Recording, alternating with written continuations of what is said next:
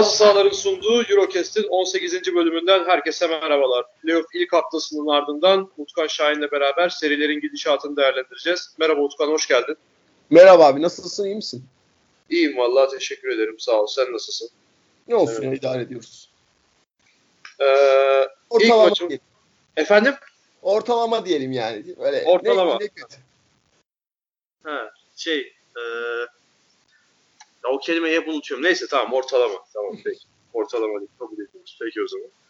Ee, ilk eşleşmemizle başlıyoruz. 1-8 eşleşmemiz ve en böyle alev alev yananlardan birisi. Gerçi hepsi alev alev yanıyor Real Madrid haricinde de.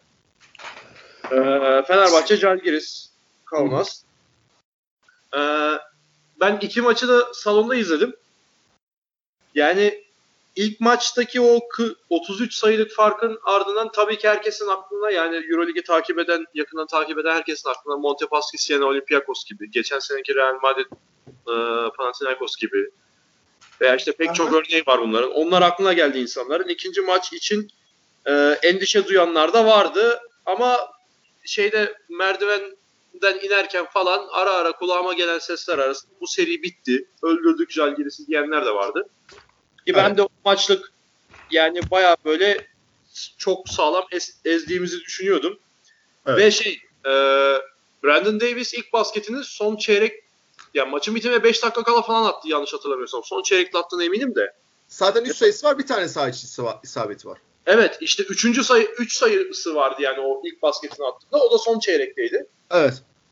Yani inanılmaz sert bir savunmayla Jalgiris'i çok iyi yıldırdık. Fakat ikinci maça Sebebin ne olduğunu tam kestiremiyorum. Fenerbahçeli oyuncuların bence biraz konsantrasyon eksikliğinden de kaynaklı. Sen yazında da belirtmişsin. Veseli'nin evet. yani mesela a, a, Minaknis şuta çıkarken ki de, adam değişimi yapıp orada Minaknis'i karşılaması lazımdı. Yani Minaknis'in şutuna el göstermesi lazımdı ama hiç çıkmıyor. Bunun gibi bunun örnek olabileceği şekilde bir konsantrasyon eksikliği olabileceğini düşünüyorum. Aynı zamanda Jalgiris'te sertliğine de Hakemler de biraz müsaade etti bence ki salonda da zaten çok ciddi tepkiler oldu. Ee, benim söyleyebileceklerim şimdilik bunlar. Sana pas atıyorum Utkan buyur. Sen neler söyleyeceksin?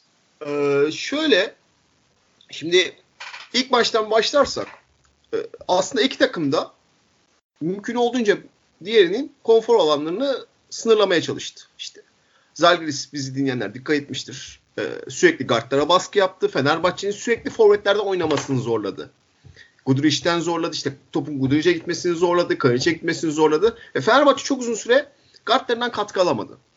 Diğer tarafta e, Fenerbahçe ise pot altını inanılmaz kalab- kalab- kalabalıklaştırdı. Yani işte Dato Messi, Kalinic'i, işte Brandon Davis'ten bahsetti. Neden bir, sadece bir isabette kaldı? O işte Zalgiris ikili oyunları sonrasında hiçbir topun net bir şekilde aşağı inmesine izin vermedi Fenerbahçe. Top kaybı yaptırdı. İlk çeyrekte 6 top kaybı var Zalgiris'in.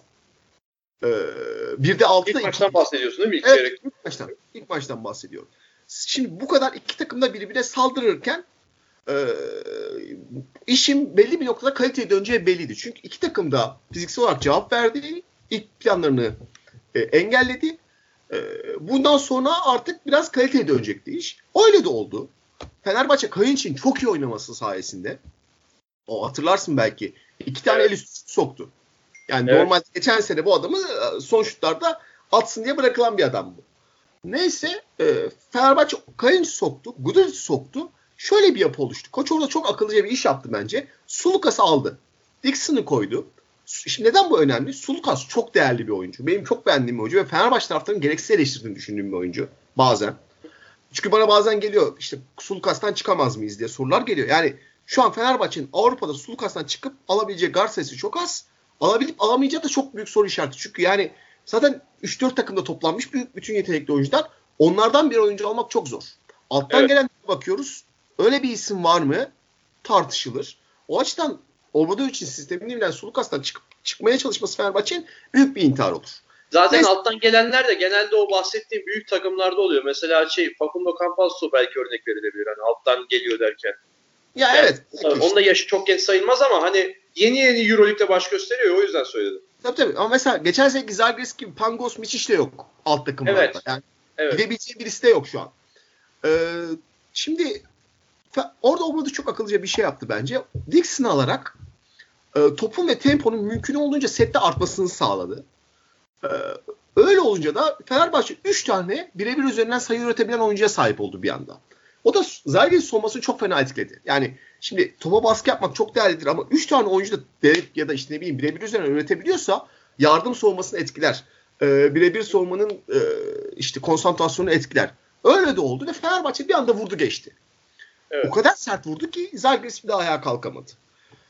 Ee, maçın devamında Fenerbahçe hiç sertliği bırakmadı. Yani ben işte ne bileyim çok uzun süredir basketbol izliyorum. Bu kadar 40 dakika sertliğin bitmediği bir maç gerçekten çok az gördüm. Mesela Siena maçıyla aynı değil. Siena maçında e, Siena bir yerden sonra şut sokamadı. Şimdi burada Zalgiris'in kolay pozisyon olup da sokamadığını görmedik hiç. Öyle Hangi bir, Siena maçından bahsediyorsun? 49 e, 41-89'luk maçtan. Yani ha, şey, Siena, Olympiakos'ta oynadığı 2011 playoff serisinde evet, ilk maçından bahsediyorsun. O gün Olympiakos inanılmaz bir rüzgarla geldi. Siena şut sokamadı. Maç o, orada o şekilde gitti. Yani tabii ki iyi soğuması vardı. Bir takım 41 sayı attıysa kötü soğuma yaptı diyemeyiz. Ama bugün gördüğüm gibi bir soğuma yaptı o gün. Fenerbahçe 40 dakika boyunca Zalgiris'i dövdü. Yani şimdi Fenerbahçe'nin öyle bir huyu var. Yani şöyle bir huyu var. Fenerbahçe psikolojik üstünlüğü kaptırdığınız an sizi dövmeye başlıyor. Sizin sürekli üstünüze gidiyor. Yani hiç şey imkan vermiyor. Dur ya bir nefeslensinler imkanı vermiyor. Ona İkinci maçın son çeyreği gibi mesela. Evet. Geri adım attığınızda anladığı an Fenerbahçe saldırmaya başlıyor. Evet. Öyle oldu. Yani işte Sinanlar geldi. işte ne bileyim Biberoviçler, Egehanlar. Yani hala konsantrasyon var Fenerbahçe'ne kadar istekli olduğunu gösterdi. Ama e işte dediğin gibi herkes bekliyordu bunu. Yani bu ben yazımda aynı şu, şu cümleyle başladım. Zalgiris'in bir te, e, reaksiyon göstermemesi olağan dışı olurdu. Ya bunu Saras'ın açıklamalarından, işte oyuncuların açıklamalarından her şeyden okuyabilirdik. Yani e, öyle ezilmiş bir takım Euroleague gibi bir yerde iki gün sonra cevap vermezse kariyerleri boyunca onu leke olarak kabul ederler. Yani evet. Saras'ın kariyerinin büyük bir leki olurdu. Öyle söyleyeyim sana.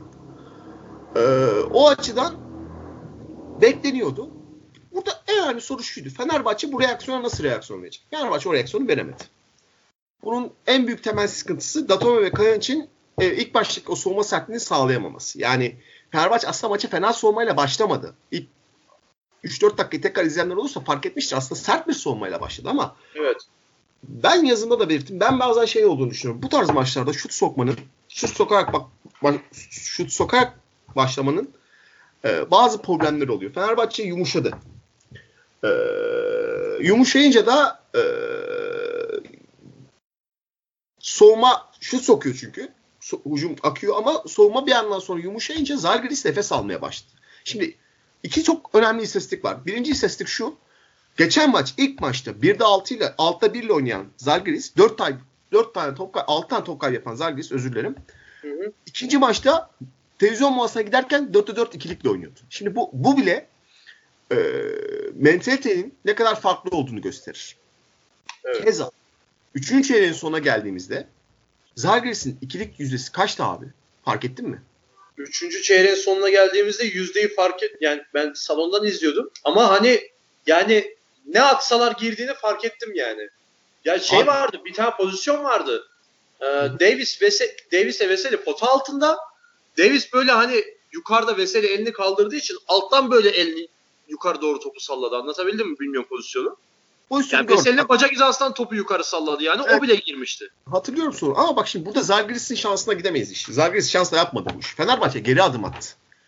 Ve zaten evet. motive olarak geri adım at yani motive olarak oynayan bir maça karşı geri adım atınca Zalgiris inanılmaz bir yüzdeyle oynadı. Evet tamam şimdi bir basketbol takımının 27-22'li ikilikle oynaması her zaman göreceğimiz bir şey değil.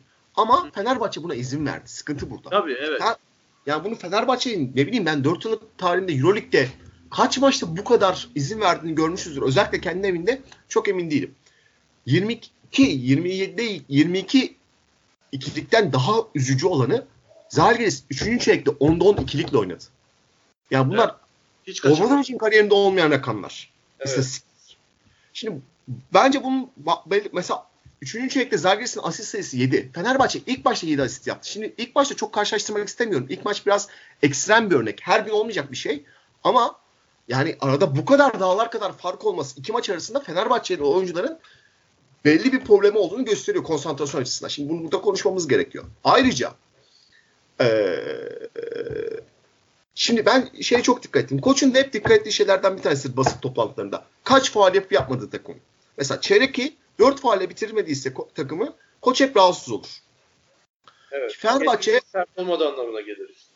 E yani bu belli bir belli bir şeyi gösterir. Biz mesela ilk maçta ilk pozisyonda pikten çıkarken Zalgiris oyuncu orada vurulan omuzdan bu maçın sert geçtiğini anladık. İkinci hı hı. maçta Fenerbahçe öyle bir sertlik ikinci dakikadan sonra Dixon top dışarı çıktığı pozisyondan sonra görmedim. Son çeyreğe kadar. Evet. Yani piklerde bile bu anlaşılıyordu. Yani o pikte sertliği göstermemek bile Fenerbahçe'ye sert oynamadığını gösteriyordu bize. Ki gel gelin faal sayıları bile bunu gösteriyor. Fenerbahçe geçen maçta 3. çeyrekte 19 faal yapmıştı. 3. çeyreğe gelirken bak. Şimdi maç 30'a gitmiş. Fenerbahçe hala niye faal yapıyor diye düşünebilirsin. Çünkü bitmişti 3. çeyreğin başında. Ama Fenerbahçe hala o sertliği koruyordu. Bu maçta 13 faali vardı. Şimdi faal problemine girmek tabii ki iyi bir şey değil ama ya bu senin sertlik, mentalite olarak sertliğini gösterir. Fenerbahçe hiç maç hazır gelmedi. Hiç kafa olarak hazır olmadı. Şimdi koç doğal olarak burada kendini suçluyor. Mantıksız da değil ama e, oyuncuların mental olarak bu sertliği kaldıramadı da bence aşikar. E, e, ve maç işte son çeyrek başka bir maç oldu. Şimdi son çeyreğin neden öyle olduğunu düşünmemiz lazım. Şimdi sana şunu soruyorum. Sence maç son çeyrekte takım takımın kendini resetlemesi sayesinde mi o noktaya geldi? Yoksa Takım, taraf... anlamadım. O, o kısmı anlayamadım. Takımın neyden dolayı geldi? Kendisi kafa olarak resetleyip tekrardan başlıyorum ben demesiyle mi o noktaya geldi? Yani öyle bir evet. reaksiyon gösterdi. Yoksa taraftar mı salladı? Yani çok net taraftar diyebilirim yani. Bence çünkü, de. Yani çünkü ben her sene e, bir Fenerbahçe basketbol maçına gidiyorum ve o gittiğim maçlarda ya tansiyon yüksek maçlar ya da playoff maçlar oluyor. E, Gaziantep'te yaşadığım için her maça gidemiyorum tabii. Ama tansiyonu yüksek maçlara gidiyorum yani. Geçen sene de Baskonya maçlarına gitmiştim. Yani o gittiklerim arasında, tansiyonu yüksekler arasında e, en ya acayip atmosfer bu maçtaydı yani benim gördüğüm. Yani Açıkçası çok benim gördüğüm en iyisi Real Madrid serisiydi. Ben maçta yok. Real Madrid'e gitmediğim için onu saymadım. Real Madrid Ondan dolayı onu saymadım ama gittiklerim arasında en muazzam atmosfer buydu yani. Çok ilk maçtan daha şeydi. Nasıl evet. diyeyim? Etkileyici bir atmosferi vardı öyle söyleyeyim. Ki evet, evet sonra cevap verecek olursam da lafı uzattım özür diliyorum. yani e, şey dediğim gibi taraftardan taraftarın geri dönüşü çok büyük etkisi vardı. Şunu da ekleyeceğim Utkan. Ee, eğer iki sene demeyeyim de üç sene önce böyle bir maç oynanıyor olsaydı yani son çeyreğe bir bakıyorum kaç sayı geride girdik tam hatırlamak için. 15. Ee, evet on, son çeyreğe 15 sayı geride girmiş olsaydık 3 sene önceki bir maçta veya 4 sene önceki bir maçta hani e, seyirciler arasında bir uğultular falan çıkardı. Şey olurdu ama 17'ye çıktığında fark 17'ye çıktığındaki mola dönüşünde de veya işte son çeyreğe girerken 15 sayı farkla gerideyken de taraftar sürekli hani alkışlama hadi oğlum tamam yaparsınız. Hiç önemli değil. Siz nelerden döndünüz mesajını çok güzel verdi takıma. Evet. O konuda yani seyirci taraftara çok büyük e, primin de vermek gerekiyor. Onu da söylemek gerekiyor yani. Bu, bu taraftar ilk defa bu maçta yapmadı. Yani şampiyon olan sene Gaziantep Olympiakos maçları. Geçen sene CSK Real Madrid maçları. Bunlar da hep Fenerbahçe'nin son çeyreklerde geri dönüşünde taraftarın oldukça takdir edilesi davranışları vardır. Bu, evet ben, ama işte onlar da son çeyreğe girerken hiç 15 sayı fark yoktu hiçbirinde. Yani 7-8 falan vardı. Gaziantep, Gaziantep deplasmanında soyunma odasına girerken fark 23'tü.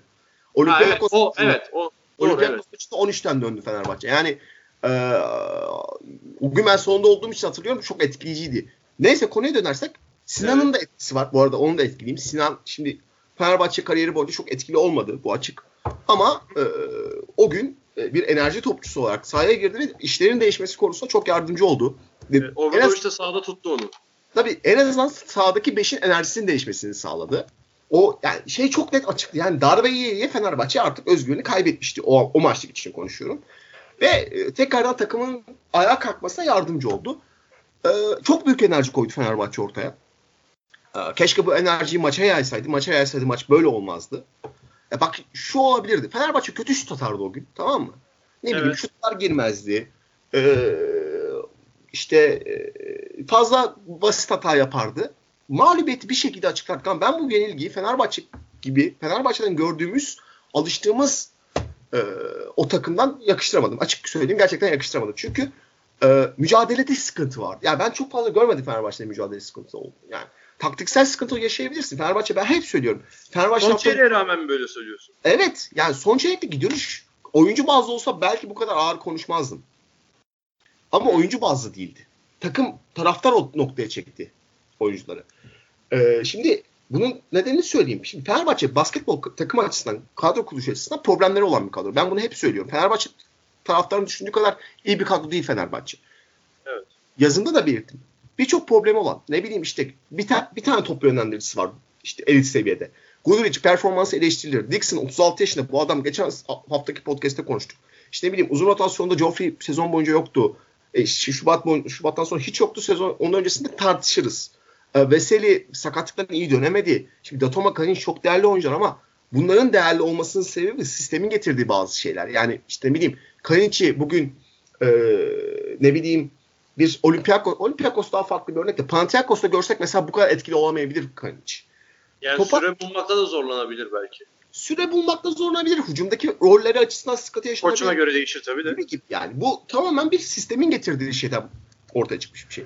Buna rağmen Fenerbahçe bu kadar değerli kılan ya da bu kadar yukarı çıkartan şey yıllardır birlikte oynamak ve e, müca- işin mücadele kısmında o geri adım atmama konusunda hep bize pozitif örnekler göstermek. Şimdi bunu görmek ki bu sezon ikinci kez oluyor bu. Real Madrid maçı da böyleydi. Hadi o normal sezon maçıydı ama playoff'un bu noktasında bunu görmek beni şaşırttı. Bu açıdan ben biraz hayal kırıklığına uğradım. Ha ama gelelim şimdi serinin geleceğini konuşuruz seninle. Ben serinin devamında aynısı performansı bir daha beklemiyorum. Yani çok şaşırdım. Yani ben o serinin geleceği açısından da şunu söyleyeceğim. Ee, bitmiş miydi bu arada sözün ben? Evet evet. Tamam.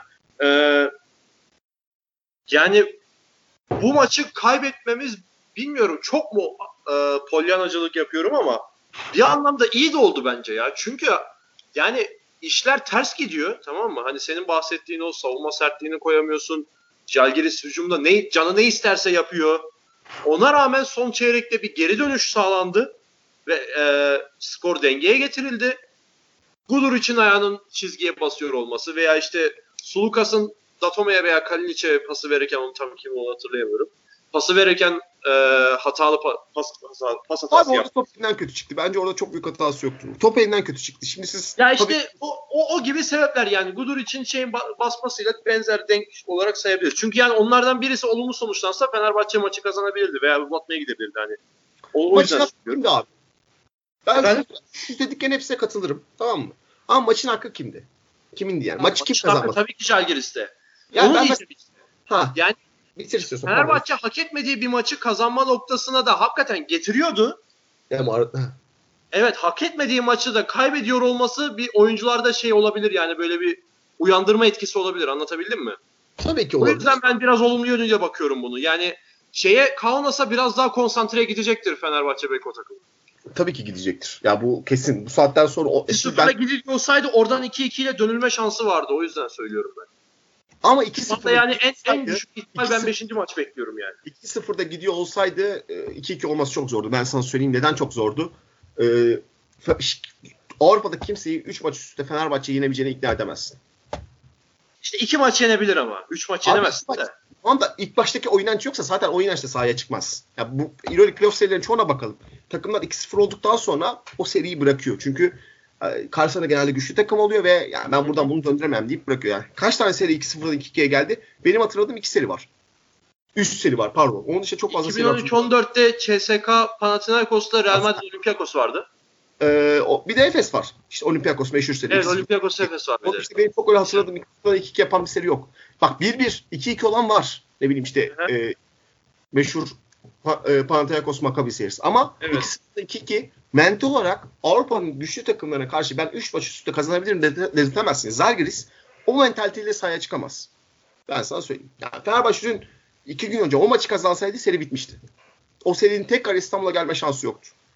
Yani şey gibi olmaz mıydı diyorsun? 2016 NBA playoff finali gibi. Şey, Yılın e, 3-1'den geri döndü ya şeyde. imkansız. Yani şöyle imkansız. Ee, LeBron James'leri yok diyorsun yani. Ya LeBron ya, tabii ki yetenek aralarında fark var. Bir de yani şöyle bir durum var. Gerçekten basketbol, özellikle Euroleague basketbolu ve oldukça psikoloji temelli ilerleyen bir oyun. Yani işte dediğim gibi sen Westerman'ı ne bileyim işte Brandon Davis'i hadi abi biz 3 maç üst üste yeneriz. Bak ilk maçı kazanabilirlerdi. Ama 3 4. maçı Fenerbahçe geçen seneki Baskona serisi gibi olurdu. Anladım. Kazanırdı. Gel gelelim şimdi ne olacak? Ee, şimdi ben yazıyı da o şekilde bitirdim. Ben bu site hep söylüyorum. Ben bu seri için referans noktası olarak e, Maccabi Panathinaikos serisini alıyorum. O seride de böyle bir hikayesi var.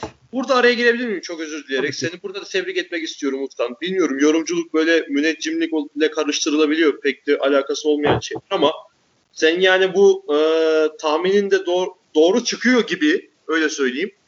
O yüzden yani seni bu burada da e, kayıt, çek, kayıt çekilirken de dinleyiciler huzurunda da seni de tebrik etmek istiyorum yani. Onu da Estağfurullah. Teşekkür ederim de yani bu şey e, çok benzerlik var. Yani bu şeyden hissediyorsun. E, hikayeden, koçların seviyesinden, beklentilerden çok aşağı, aşağı yukarı hissedebiliyorsun. Ya bu tamamen ne bileyim e, benzetme belki kader yani bilmiyorum. Açıkçası çok da kendim o konularda övmeyi sevmem. yani anlıyoruz bu işten diyorsun. Yani izliyoruz yapacak bir şey yok. Biraz da bazen bazen de tutmuyor yani. Neler neler var şimdi söylemeyeyim. İnsanlar benimle dalga geçer. Ben bazen düşündükçe of ne demişim ne saçmalamışım diye düşünüyorum. Neyse. Evet. Ee, e, şimdi o seriyle ben o seriyi çok karşılaştım. Ve o serinin sonunda ikinci maçın sonunda Obradovic'in çok güzel söylediği bir şey var. Biz burada yet- gerekli konsantrasyonu göstermedik ve şimdi bedel ödemek zorundayız dedi. O maçın. Hangi maçtan sonraydı? Makabi maçın Makabi ilk maçı Panathinaikos 20 ile kazanıyor. İkinci maç evet. bak, iki, fark, iki sayı farklı deplasmanda kazanıp seriyi 1-1 yapıyor. Evet koç, o 1-1'den sonra mı söylüyor? Evet o 1-1'den sonra şey diyor koç. Gerekli konsantrasyonu sergilemedik, gerekli enerjiyi sergilemedik. Şimdi bedel ödemek, ödemek zorundayız diyor. Bence çok hoş bir açıklama. Buradaki bedel evet. ödemek kafalar kesilecek Türk anlamında değil de daha çok şey anlamında yani. Gerekli enerjiyi göstermediysen şimdi deplasmanda bunu yapmak zorundasın. Şimdi Fenerbahçe bunu deplasmanda yapmak zorunda. Yani zor olacak. Ben burada şimdi şunu da söyleyeyim. Bazı şeylerde görüyorum. Zalgiris seriyi kazandı diye bir şey yok. Bence bu çok gerçekçilikten uzak bir şey. Çünkü bu takım OAKA'da kazandı. Yani OAKA deplasmanı Fenerbahçe olabilecek en zor şartlar altında OAKA'da kazandıktan sonra ben Fenerbahçe'nin Avrupa'da herhangi bir deplasmanda seriyi bırakacağına inanmıyorum. Ha, olabilir ama inanmıyorum. Yani benim önceki öngörüm bu. Ee, o açıdan bence ilk maç sonunda da Fenerbahçe seriyi kazanmamıştı. Bugün de seriyi kaybetmedi. Evet. İşler çok zor olacak. Çünkü psikolojik olarak e, Zalgiris oyuncuları şu an şey desen Euroleague şampiyon oluruz desen evet abi oluruz der. Ben sana söyleyeyim. E, o, yani, ya, bir şey, bir durumları var diyorsun yani. Yani şöyle e, belki basın önünde söylemezler ama takım arkadaşları arasında söylerler. Yani o o motivite olmuştur. Yani biz de oynadık çünkü bu oyunu. E, böyle büyük bir takım yendikten sonra her zaman özgüvenler çok yukarı çıkar. E, böyle bir özgüvenle mücadele edeceksin. Zalgiris, Zalgiris Arena gibi belki de Avrupa'nın en basketbolu bilen bir deplasmanında oynayacaksın. Hı hı. Bunlar e, yıkılmayacak şeyler değil. Ama Fenerbahçe'nin birinci olarak öncelikle yeterli fiziksel mücadeleyi göstermesi lazım. Bunun olmaması benim için çok büyük bir sürpriz olur. İki takım açısından da. İki takım da bu saatten sonra ben böyle fiziksel bir kırılma üzerinden seri konuşacağımıza inanmıyorum. Bence bu serinin e, fiziksellik üzerinden geçen hikayesi ilk iki maçla birlikte kapandı. Şimdi artık basketbol göreceğiz sahada. Yani şu e, iki takım da sertliğini koruyacak ama hangi koç hangi koça daha üstün gelirse o kazanacak. Ee, ben aslında şeyi demek istemiştim. Bu konsantrasyon hani daha konsantre gidecek Kuan olsa dedim ama hani aslında Final Four'a da daha böyle bir uyanık halde gidecek eğer Fenerbahçe Final Four'a kalacaksa da bu maçı kaybetmesiyle. Anlatabiliyor muyum? Yani geçen sene mesela Fenerbahçe 2-0'la gitti şeye, e, Vitoria'ya. Tamam ilk maçı olağan olabilecek bir şekilde kaybetti ama 3-1'le hani geçen sene Baskonya Baskonya'yı Fenerbahçe Doğuş geçen seneki adıyla rahat geçti diyebiliriz değil mi? Yani öyle aşırı evet. da zorlanmadı yani. Üçüncü evet. maçta da hani kazanıyordu tamam hadi bu da böyle geçiversin bir maçta oynayalım dediler sanki. Yani ya, bu tartışılırız evet. Yani dediğin şeyi anlayabiliyorum. Evet yani biraz daha rahat geçti. Yani çok aşırı zorlandı diyemeyiz. Bu Hı-hı. şey e, Final Four'a rahat gitmekten ziyade zorlanılmış zorlanılmış bir playoff'la gitmeye ihtiyacı var bence bu Fenerbahçe'nin. Çünkü efendim ben, ben buna katılmıyorum. Ya çünkü şundan dolayı diyorum. E, sezonun başında ard arda deplasman galibiyetleri falan geldi. Mart'ta böyle bir şey oldu nasıl diyeyim e, belli bir düşüş yaşandı. Evet ama on, orada da çok büyük kayıplar yaşanmadı. Yani bir Real Madrid deplasmanı çok ağır bir mağlubiyetti. Geri kalan kim ki falan da çok kafaya takılacak şeyler de değil. Ama hani ben böyle bir e, oyuncuların konsantrasyon açısından ikinci maçtaki e, oyuncu, ikinci maçtaki Fenerbahçeli oyuncuların konsantrasyonunu görerekten söylüyorum. Bir uyanmaları gerektiğine ve e, biraz daha böyle bir konsantre olarak Final Four'a gitmeleri gerektiğini düşünüyorum. Yani böyle rahat bir playoff serisi geçirmeleri çok da iyi olmayabilir diye bir tahminde bulunuyorum eğer Final Four'a gidecekse Fenerbahçe. Ya bu bunun, sen katılmadın ama. Ben bu düşünce şöyle katılmıyorum. Çünkü ben Final Four'a katılan oyuncuların hepsiyle daha sonra basın toplantısında işte bileyim basın gününde konuştum. Hiçbirinin kafasında böyle bir etki yok. Yani Final Four'a kaldıklarının zaman hepsi kazanmak için gidiyor. Yani öyle psikolojik olarak biz rahat geldik, rahat ederiz ben hiçbirini de görmedim şu zamana kadar. O açıdan Fenerbahçe'yi şey yapabilirim. Ben bunun etkisi olacağını da düşünmüyorum. Neden düşünmüyorum? Ee, çünkü Zalgiris gerçekten zor bir takım. Yani böyle bir yenilgiyi Fenerbahçe kabul edemez. Evet. Ee, o açıdan sıkıntılı ve zor. Ee,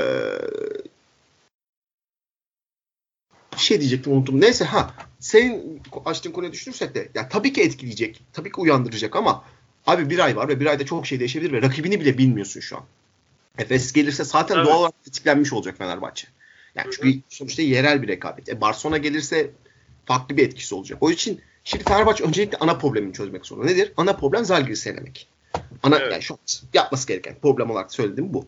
O açıdan ben bu yenilgiyi kabul edemiyorum. Bunun da ilerideki etkilerinin pozitif ya da e, şey olacağını şu andan öngörebileceğimize inanmıyorum. Ee, yani bu bana mantıklı geldi ama tabii ki bak görüş açısı saygım var. Bir şey diyemem. Anladım. Ee, Şeyi soracağım peki sana Utkan. Ee, Lover'nin durumu hakkında bir bilgin var mı? Final Four'a kadar yok kesin. Final Four'da var mı? Yani şişlik hala inmemiş. Ya onun için de net bir şey söylenmiyor diyorsun. Evet. Anladım peki. Ne diyecektin sen maçla ilgili en son? Ha yani şu olacak bu saatten sonra. Şimdi bak öncelikle şunu da söylemem lazım. Aklımdayken söyleyeyim. Veseli ve Sulukas'ın bu takıma bir maç borcu var. Evet. Ödemek ya ona gelecektim. Valla 25 dakika konuştuk. Fenerbahçe ile ilgili Veseli'den bahsetmeyden de geçmiş olsaydık çok üzülecektim yani. Evet devam et lütfen. Şimdi e, Veseli'nin çok büyük sağlık problemi hala devam ediyor. Bu açık. E, Veseli'yi değerli kılan, Avrupa'da değerli kılan onun enerjisidir. Şimdi Veseli fundamental açısından ya da psikolojik fiziksel olarak çok üst düzey e, bir oyuncu değil. Yani evet. ne bileyim. Fundamental olarak ondan daha iyisini bulabilirsiniz. Post up açısından daha iyisini bulabilirsiniz. Ne bileyim. ikili oyun konusunda belki daha iyisini bulabilirsiniz. Ama Veseli ben onu geçen sene Baskona serisine dikkat etmiştim. İşte Baskona'nın uzunları ne kadar değerli ama hepsine o enerjisi, o devamlılığı, o içindeki motorla, o yanan ateşle sağdan sildi. İlk iki maçta. Özellikle üçüncü maçta şimdi hepsinde hatta. Ya bu evet. çok büyük etki. Şimdi Veseli sağlıklı olsa bunu görürüz. Şimdi Sara son işini tabii ki zorlaştırıyor. Özellikle ikili oyunlar o kadar alanı daraltıyor ki Veseli'nin döneceği bir yer olmuyor. Ama soğumada yaptıkları kabul edilemez. Evet. Yani şimdi bunların hepsini e, işte ne bileyim Veseli'nin sebebi olarak algılayabiliyorum. Ama o soğumada o at, yazıda kullandığım o pozisyon Eric Green'in pikten çıkamadı. Belki bizi dinleyenler o şekilde hatırlar. Green pikten çıkamadı. Koç hemen çıkardı. Gudur'u çaldı. O pozisyon. O pozisyon normalde Veseli'nin e, pas kanalına doğru elini açması lazım. Ama pozisyonu bile takip etmiyor. Yani kafasının karışık olduğu, rahat hissetmediği belli ama bu takımın liderisin sen. Ya bu kabul edilemez. Sulukas e, 15 sayı attı yanlış hatırlamıyorsam. İşte 6 asisti var. Maçta, evet. iyi, bir, iyi bir performans. Bula bula bula bula. Ama sen bu takımın liderisin. Sen problem çözmek zorundasın. Problem yaratmamak zorundasın. Yani şimdi hep ABA'nın tabiriyle şu söyleniyor. Bu takıma Spolinis olmak için geldi. Spolinis problem olmuyor 33 yaşından sonra başladı. Hı hı. 33 yaşına kadar hep problem çözen oyuncuydu. Yani sağ içerisinde problem çözen oyuncuydu. Onu söyleyeyim. Evet. Sağ dışında farklı bir karakter. Ona bir şey diyemem ama da sağ içerisinde hep problem çözen bir oyuncuydu. Soğuma ne yaparsa yapsın. Şimdi eğer öyle bir kaliteye çıkacaksan, onu yapacaksan senin problem çözmen lazım. Şimdi bunlar çok kritik sorun cevapları. Çünkü artık basketbol seviyesinin kalitesi yükselecek. Ben söylüyorum iki takım da bu saatten sonra fiziksel olarak kırılmaz. Bu saatten sonra sahaya yenilik getiren, sahaya yapılamayan şeyi yapamayı başaran taraf kazanır. Nedir o? Atıyorum e, çıkıp sar, şeyin e, Sulukas'ın üstteki büyük baskıya rağmen maçı yönetmeyi başarması. Veseli'nin bu sakatlığa rağmen konsantrasyon olarak yükseğe çıkması. İşte ne bileyim farklı bir basketbol planı. Sayabilirim daha. Yani arttırabilirim. Bunun gibi şeyler olmak zorunda. Zalgiris tarafında da bunlar olmak zorunda. Yani sadece Fenerbahçe taraflı değil. Bu saatten sonra hangi takım basketbol kalitesini yukarı çekerse o takım kazanacak. Çünkü iki takım da bir daha kırılmaz. Bir daha bunları yaşamaz. Çünkü çok iki maç örnekti. Bilmiyorum playoff'ta böyle iki kırılma, farklı iki kırılma. İşte belki Siena maçı. Ama o Siena maçta daha farklı bir hikaye vardı. Evet. Yani Veseli senin dediğin örneği bir tane daha vereceğim. Yani adam değişme savunmasında mesela şey vardı. Bir pozisyonda Westerman'a mı, Grigonis'e mi çok rahat geçildi. Tek adımda geçildi yani. Veseli evet. tamam hani öyle çok iyi bir kısa savunmacısı olarak bilinmiyor. Tamam kabul. Ya Ekbeyudov gibi değil mesela uzunlar arasında iyi kısa savunmacısı olarak. Ama hani o kadar rahat geçilmesi de benim çok garibime gitmişti. Yani tabii sakatlanan hariç konuşuyorum. Yani bir de şöyle bir durum var. Dediğin gibi yani Veseli sakatlığından önce net sezon MVP'si olarak anılıyordu pek çok e, yorumcu ve otoriter tarafından.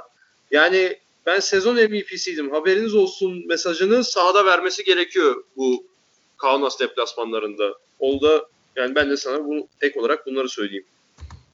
Ya evet. E, onu göstermek zorunda. Şimdi e, ben senin son dediğine katılmıyorum. Bence judo seviyesine çıkmaya başlamıştı bu sene. Bu sene başında o MVP olduğu şeyde ya, tabii. judo seviyesine çıkmaya başlamış. Tabii judo daha sezgisel bir oyuncu. Onu hiçbir e, şey yapamayız ama e, ben birçok açıdan hayal kırıklığına uğradım. Ve bunun takıma borçları var. O borcu ödemek zorundalar.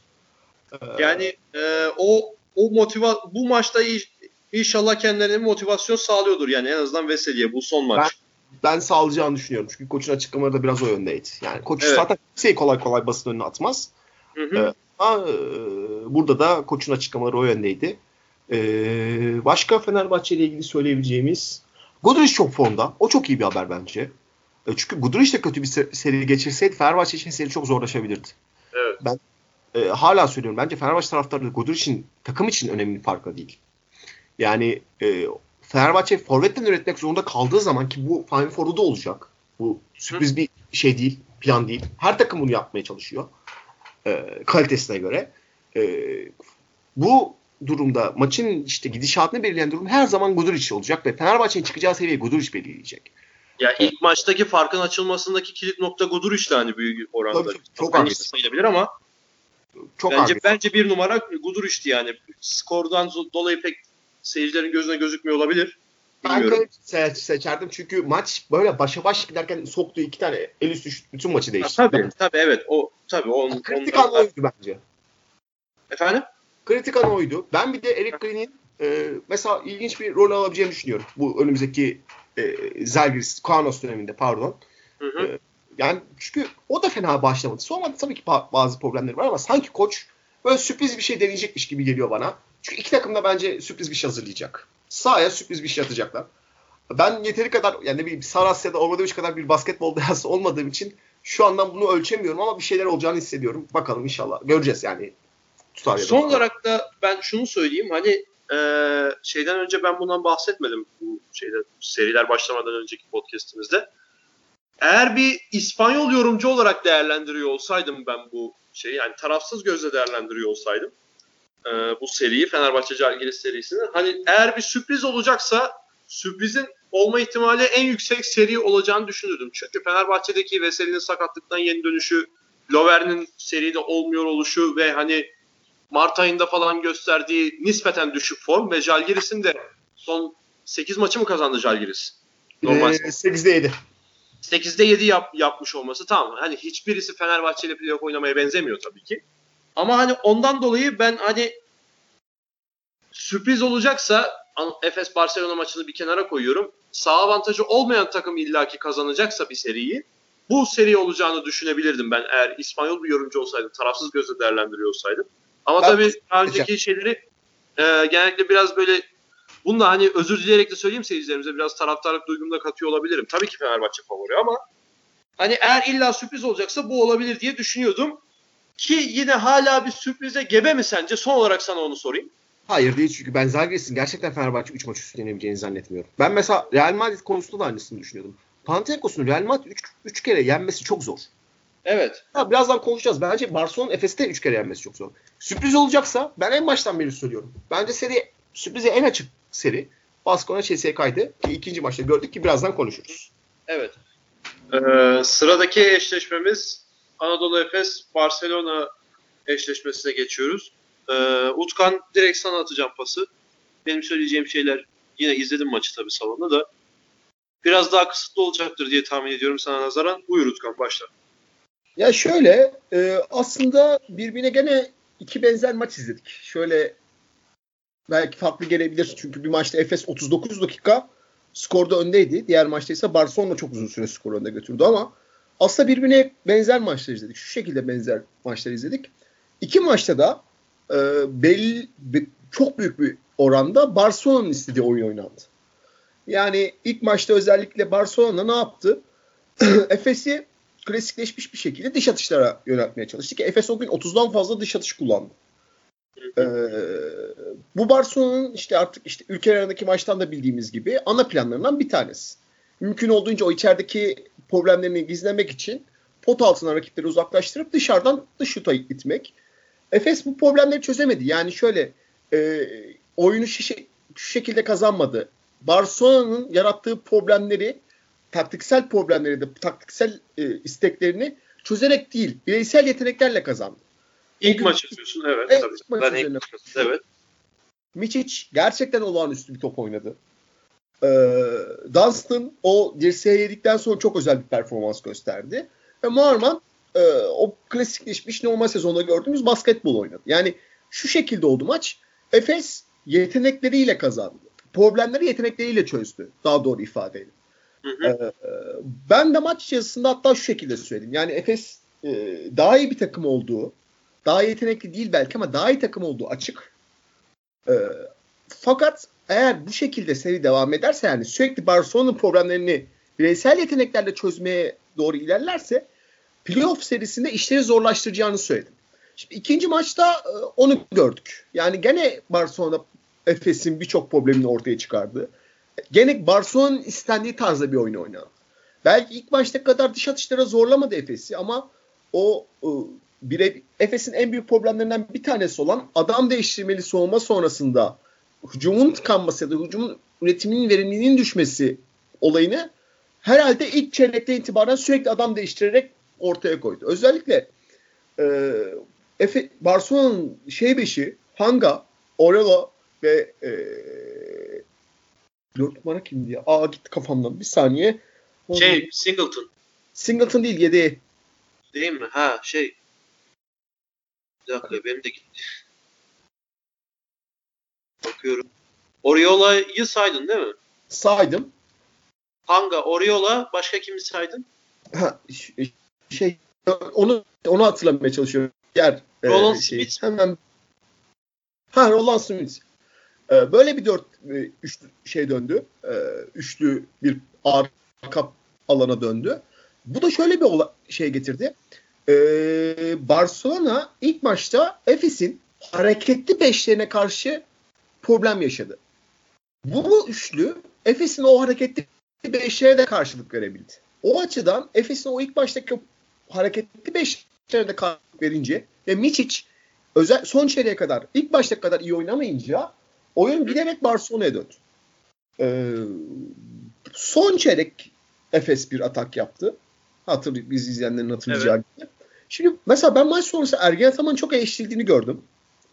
Ee, belki son üç hücumda işte sayı üretemeyen bir koçun eleştirilmesi normalde gelebilir. Ben buna eleştirmem ama bence e, maçın dönmesi için çok fazla hamle yaptı. Yani bu düzen içerisinde Efes'in maçı kazanamayacağını, kendi oyun içerisinde Efes'in kazanamayacağını ve farklı bir şeyler koyması gerektiğini, özellikle soğumada durdurabilirse oyunun akışının daha yetenek takım yani daha e, yeteneklerini doğru kullanan takım olarak e, Efes'e dönebileceğini düşündüğü için e, doğru hamleler yaptı bence. İşte Doğuş'a attı sağ işte Bobo Ali bu 5 kullandı. Bir deneme yaptı sürekli son çeyrekte. O, o denemeler Miçiş'ti bir 5'te işe yaradı. Son bölümde e, olmadı. İşte Efes 3 hücum arka arkaya kötü hücumlar etti. E, sonra bir tane basketi, Hangar'ın basketine maçı kaybetti. Şu açıdan bakarsak her iki açıdan da bakabiliriz aslında. Yani iki maç izledik. İki maçta Efes'in istediği şey, Barcelona'nın istediği şekilde oynandı. Bu problem olabilir. Diğer taraftan da Efes buna rağmen yani Barcelona'nın istediği oyuna rağmen daha iyi gözüken, daha iyi olan takımmış gibi bir imaj bıraktı iki maçta ki bu da aslında Efes'in bu seride ne kadar daha favori olduğunu gösteren bir sebep. Şimdi Hala da bir faktör müdür sence? Efendim? Yani hala da yani e, dedin ya Barcelona'nın istediği gibi daha çok Barcelona'nın istediği gibi oynandı iki maç. Efes ama daha iyi bir takımmış gibi gözüktü. Daha bir favori gibi gözüktü dedin ya. Evet. Hangisi daha çok ağır basar seriyi kazanma konusunda? Şimdi şey çok belirleyici olacak. Benim bu serideki tahminim şu. Ee, üçüncü maçı, serinin üçüncü maçında Barcelona çok sert girecektir. Çünkü hı hı. Çok, onlarda yıllardır bir playoff özlemi var, başarı özlemi var. Ellerine bir fırsat geçti. Taraftar da ateşli, ateşlenecektir. Ve sert bir başlangıç yapacaklardır. Efes o maçta sertliğe cevap veremeyebilir ya da e, bir şekilde oyunun o akışına cevap veremeyebilir. Ama ben serinin dördüncü maçının çok kritik olacağını düşünüyorum. Efes e, orada kırarsa İstanbul'da seri alacak.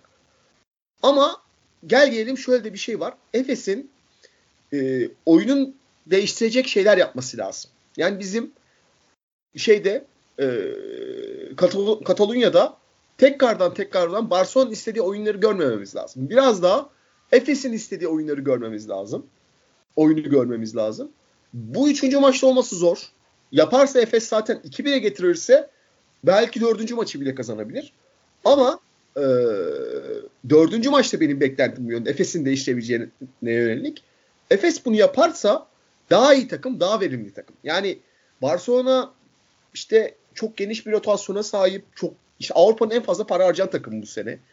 10 ee, tane kaliteli oyuncuları var. Bu çok büyük bir avantaj. Evet ama hücum verimliliği açısından Efes'le kıyaslanamayacak bir takım. Çünkü tek top yönlendiricisiyle oynuyorlar. Ve şunu da unutmamak lazım. Hanga her gün böyle oynayacak mı? Yani evet. ikinci maçtaki Hanga'yı bizim serinin devamında tekrar tekrar görme ihtimaliniz var mı? Açıkçası bana düşük geliyor ki Hanga benim bu ligde beğendiğim oyunculardan biri olmasına rağmen. Yani e, özellikle onun e, liderliğiyle bence Barcelona'nın sezondaki kalitesi 2-3 kat yukarı çıktı. Hücumdaki liderliğinden daha çok soğumadaki liderliğinden bahsediyorum. Hangi her maç işte 3'te 5'te 3'te 3'lük atacaksa e, evet Barcelona daha yenilmez olabilir. Ama yani Hanga'nın kariyeri boyunca biz bunu çok görmedik. Yani bu sezonki üçlük ortalaması %24,5. %28 değil mi? Ha maçtan önce. Bu maçtan öncedir. Bu şeyden normal sezon. Aha anladım. Benim normal. aklıma nedense %28'de kalmıştır. Belki 3'te 5'te 3 attığı için %28 olmuş. E, olmuştur. Ee, ama da yani %28 de kötü, %24 de kötü. Çok bir şey fark etmez. Ee, yani çok şey değiştirdi çünkü. Yani onun dış şut sokması. Efes bir ara çünkü tamamen ucumu soğumayı onun dış şutu attırmaya yöneltti. Onun o şutları sokması çok şey değiştirdi. Ama Neşter ne kadar daha güvenebilirler merak ediyorum. O da bir soru işareti olacak seriye dair. Yani sen Efes'i hala yani Final Four'a daha yakın görüyorsun Barcelona'ya. Evet. Öyle Çünkü elindeki yetenekleri daha iyi kullanan taraf Bar şey Efes tarafı. Hı hı. Ve daha fazla ops opsiyonu var. Hücum tarafından bahsediyorum. Şimdi belki kendimle çelişiyormuş gibi gözükeceğim biz dinleyenler ama şu şekilde anlatabilirim daha düzgün. Barcelona'nın 10 tane gerçekten işte yetenekli oyuncusu var. Bu kabul. Bunun üstünde duruyoruz zaten. Ama top yönlendiricisi e, bir tane işte yani Pangos iyi oynarsa iki tane. E şimdi diğer tarafta Efes'te Larkin, Miçic, Simon. Üç tane elit seviyede top yönlendirici var. Ve bu tabii ki hücumun kalitesini belli ölçüde etkiliyor. Ee, ve zaten şeyde de gördük. İki, iki maçta da gördük yani Barcelona ne kadar sınırlamaya çalışırsa çalışsın, ne kadar işte o Korfano ko, e, Efes'in yapmalarını enge, e, engellemeye çalışırsa çalışsın, e, Efes'in o düzeni, o yetenekleri, o saha içerisindeki çeşitliliği bir şekilde bunu aştı. İkinci maçı kaybetmesine rağmen. Yani geri geldi sonuçta. Ee, o açıdan bir fark var. Ee, ve Efes bunu eğer Katalonya'da kendi istediği oyuna çevirebilirse birazcık daha e, bence Efes hala geçebilecek durumda. Anladım. Ya ben orada sana katılmayacağım. Ben Barcelona'yı daha yakın görüyorum. Çünkü şöyle e, bu iki maçı ya şöyle anlatayım. Aha. İlk maç eğer orada son gong sesi çalınmamış olsaydı ve hani şey olsaydı maç devam ediyor olsaydı hani dört periyot daha oynanacak hadi bakalım diye devam ediyor olsaydı aynı ikinci maç gibi olurdu. Anlatabildim mi? Yani bayağı 80 dakikalık bir maç oynanmış gibi oyn, e, oldu. Ben öyle gördüm ilk iki maçı. Yani bayağı ikinci maç ilk maçın devamı şeklinde oynandı ve Efes'in sanki ilk maçtan kalan bir e, nasıl diyeyim şimdi %100 bataryayla başladıysa ilk maça ve %60'da kaldıysa maç bitiminde %60'la başlamıştı ikinci maça da. Ama Barcelona pek öyle değildi. Anlatabiliyor muyum demek istediğimi? Efes için bu şey Efes için böyle evet. ilerledi evet. bence ilk iki maç. Ve şey e, Moerman'ın suyunu sıktı yani Ergin Ataman. Mecburiyetten belki de Brock Motum da sakat. E, bir de Rodrik Boboa'dan hiç beklenilen katkıyı da al, alınamadığından dolayı eğer bunlarda bir değişiklik olmayacaksa yani Moerman'dan insanüstü bir gayret görmeyeceksek, insanüstünün de üstü hatta neredeyse zaten insanüstü bir gayret görüyoruz. Yani ilk maçta 37 dakika oynadı, ikinci maçta hiç oyundan çıkmadı.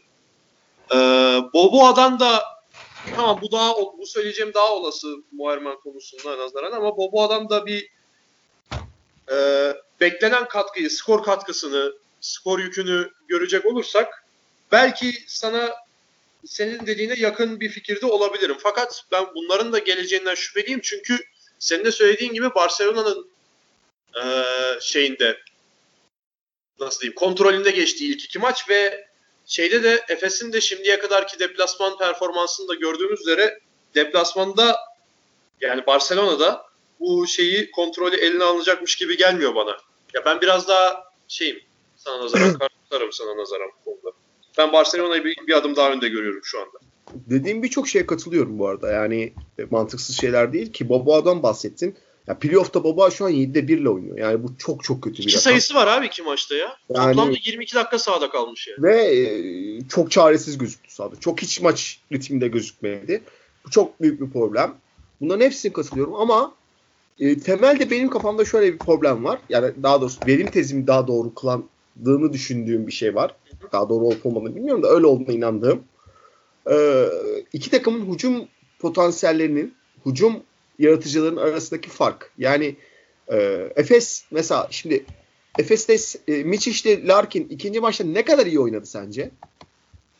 İkinci maçta Miçic'le Larkin sorunu bir hatırlamam lazım. Çok özür diliyorum.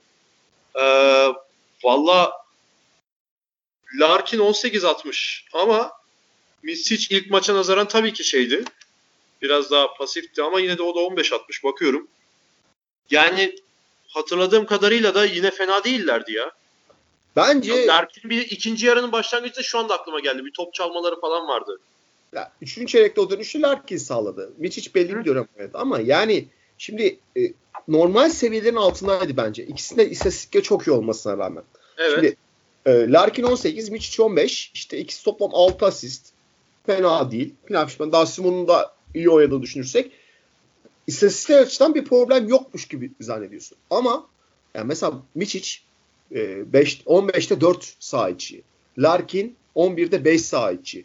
Şimdi zaten bak e, bu üçünün toplam kullandığı şut sayısı 36.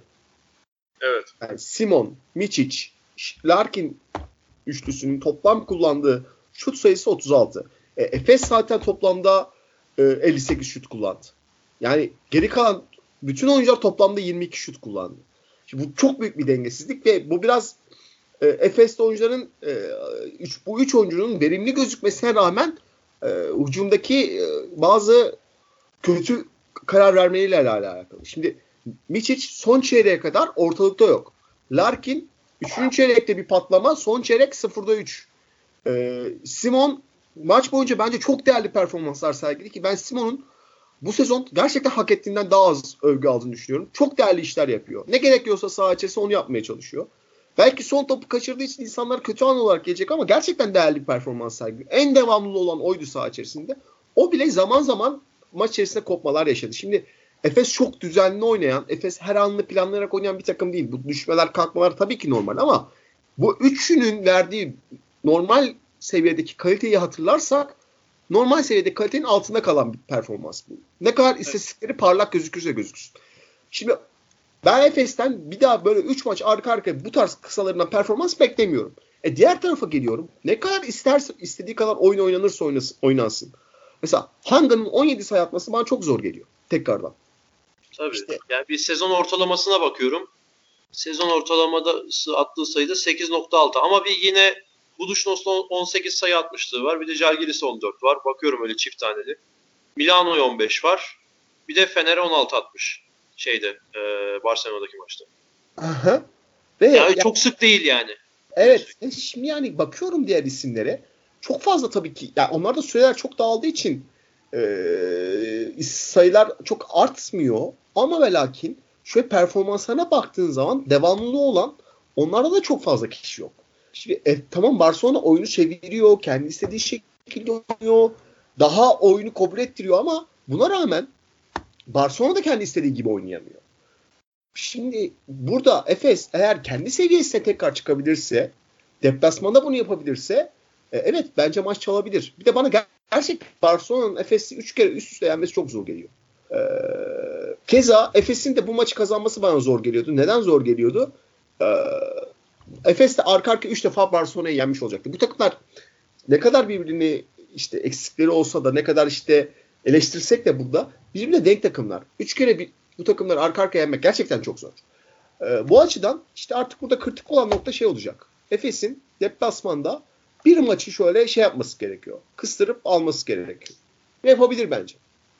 Yani eğer e, ben de dediğim gibi ilk iki maçta hani giderek for, şeyi düşen düşüyormuş gibi hissettim ve devam edecekse eğer bu tabii ki ben Barcelona'yı daha yakın görüyorum ama dediğin de olabilir. Tabii ki doğru sana da katılıyorum. Hı hı. Şeyi soracağım sana. E, seri öncesinde konuşurken sen Kevin Pangos'un bir katkı verecek olursa çok sürpriz olacağını söylemiştin. Bu sürprize ne kadar yaklaştı sence? İlk maç özelinde sorayım önce. İlk başta ikinci çeyrekte onların o atağında o çok etkiliydi. Ee, o işte kısa beşte cevap verdi. Kısa beş değil de daha hareketli beşte cevap verdiklerinde bitirici rolde üstlendi ama yani şimdi e, belli ki pes işte araları iyi değil. Hmm. Neden iyi değil? Abi, Ona bu kanıya nasıl vardın? Abi şu, şuradan vardım. En kritik anları, en böyle karar verici anları e, Hörtel'le oynamayı tercih ediyor Pesic. Yani şimdi Hörtel bizim bütün Avrupa'nın sadece bizim değil, bütün Avrupa'nın her zaman kritik anlarda eleştirdiği bir oyuncu olmadı mı? Yani evet. Şimdi Pankos'a bakıyorum 21 dakika ilk maç, ikinci maç 17 dakika. Yani iyi diyoruz değil mi? Şimdi Pankos belki biraz toparlanmış gibi geldi. Hatta işte olumlu katkı vermiş gibi geliyoruz ama e, Pesic güvenmiyor demek ki. iki maçta toplamda bu kadar az süre aldı. Ee, bu da bence Pankos'un şeyini de etkiliyor. Yani kendi olan güvenini de etkiliyor. Yani belki şey açısından psikolojisine giriyor. Ben ne yaparsam yapayım. Hörtel bu takım birinci beşi ve ben hak ettiğim süreleri alamayacağım. Ya da o da zaten e, koçta bir problem olduğunu düşündüğü için yeterli şey konsantrasyonu sergileyemiyor. Bir de bu seride onun bir şanssızlığı da şey çok fazla. Çok fiziksel oynuyor iki takımda. Yani e, bir Zalgiris Fenerbahçe serisi değil ama iki takımda sürekli fiziksel olarak nerede karşı takım güçsüzse oraya saldırıyor. O da onu etkiliyor. Mesela Miçic'te soğuma, Miçic'te kalması onu çok e, problem yaratıyor. Son çeyrekte Miçic'in yarattığı pozisyonlarda ben yanlış hatırlamıyorsam Pangos soğumasındaydı. E, Miçic onun böyle bir 10 santim yukarısında kaldığı için savunamıyor. E, işte Şenerkin'e karşı ayakları hızı yetmiyor. O da işte e, Pesic haklı çıkartıyor bir noktada ama işte yani bu bir şey muhabbet aslında. Tavuk yumurta muhabbeti. Yani abi iyi yani biz Obradoviç'ten sen ne, ne diye bahsetmiştin önceki şeyde Fener Calgiris muhabbetini konuşurken. Ya işte Datome başka takımda olsa şöyle olur. Kalinic şöyle başka takımda olsa şöyle olur falan dedi. Hani eksiklerini kapatan bir plan uyguluyor değil mi Obradoviç yani? Evet. Hani PES içinde bunu yapmasını bekleyebil beklemesi doğal insanların yani. O yüzden bence Pangos'u daha da verimli kullanabilir. Bu kadar geçen senenin mesela özellikle e, nasıl diyeyim o kelimeyi bulamadım da geçen senenin çok formda oyuncularından yani Final Four görmüş bir guard yani. Geçen, var. Geçen sezon, birinin yıldız gardı işte Final Four'da. Geçen sezonun en iyi 5 oyuncusundan bir tanesi. Yani evet. O, o da bu yaz, öyle denilebilir. Bu yaz, bu yaz bütün takımların peşinden koştuğu bir oyuncu. Yani bu bunu direkt böyle çöpe atması da çok bana mantıklı gelmiyor açıkçası ya. E, yani bunun şöyle bir problemi var. Abi şimdi Pesic'e şöyle anlayabiliyorum. Pesic'in elinde gerçekten 10 tane kaliteli oyuncu var. Ee, Pangos'la Hertel aynı anda oynayabiliyor mu? Mesela biz Dixon, Sulukas ikilisi gibi aynı anda sahaya atabilir misin bu ikiliyi? Ya atarsan ön tarafın delik deşik olur. Aynı anda oynatamıyor. E, ikisi Arkadaki de... oyuncularına bağlı diyeyim. Yani mesela pot Abi, altına ekmeği Yudovsa koyabilirsin. E işte yok öyle bir Yudov da yok. Evet. E, aynı anda oynatamıyorsun. E, ikisini bölmen gerekiyor sürelerini. E, bölüyorsun. Birinin kesinlikle daha değer vermen gerekiyor. Yani birisini öne çıkarman lazım. Şimdi Pangos da sezon başından Pangos bir ara %25 ile üçlük atıyordu bu sezon. Yani Pangos'u da suçlamak gerekiyor burada. E, orada o düşük şut atınca Hurt gerçek kariyerin top oyunu oynuyordu. Pesic tamamen öbür tarafa döndü. Tabii yani anlıyorum. onu gösterdi. Doğru. Dediklerini anlıyorum. Birazcık daha dengelemesi, birazcık daha şey yapması daha mantıklı olur. Ama yani Pangos da o adımı atmadı. Ben onun şeyin özellikle söyledim. Utkan. Hani sen şey dedin ya bu hani belki Ama aynı kendine güveni... Efendim? Ha, pardon sen söyle ben yanlış düşündüm. Sen şey dedin ya Pangos'un da kendine güveni belki düşüyor bunları gördükçe. Hani ben ne yapsam şeyin Örtel'in önüne geçemiyorum. Onun üzerine ben onu söyledim. Hani ya yoksa doğru. Zaman... Bu sezonun gidişatı Örtel'in daha önde olduğunu gösteriyor tabii ki. Pesic her zaman katı bir koştur ama. Yani her zaman e, bu tarz bir koştu. Her zaman. Yani Sarasa kavgalarından bile biliyoruz. Evet. E, ben dediğim dediğim benim dediğim olacak. E, sen benim dediğim yap. Başka şey yapma tarzında bir koçtur ki ön alanda aslında e, yetenekli ellere güvenen bir koç olmasına rağmen. Yani o 2002'deki şampiyonluktan bahsediyorum. Hı hı. Var mı başka bir şey abi bu seriyle ilgili? Ha, tamam ben devam edecek bir şey bir şey yapmadım. Bir şey daha soracağım sana bununla ilgili. ee, ben bu kritik oyunculardan birinin hatta en kritik oyuncunun Adrian Muarman olduğunu düşünüyorum. Aha. Ee, Efes için. Hatta Barcelona için bile yani. Adrian Muarman sezondaki bakıyorum bir ortalamasına hemen. Yani sezondaki bir şu anda da iyi oynuyor zaten de bir prime dönemi vardı sezon içinde. Ona yaklaşacak olursa hani Barcelona'nın şansının oldukça azalacağını düşünüyorum ki hatta en skorer maçlarından birisinde Barcelona ile oynamış içerideki o şeyin e, Larkin'in 37 attığı maçta Muharman da 22 atmış.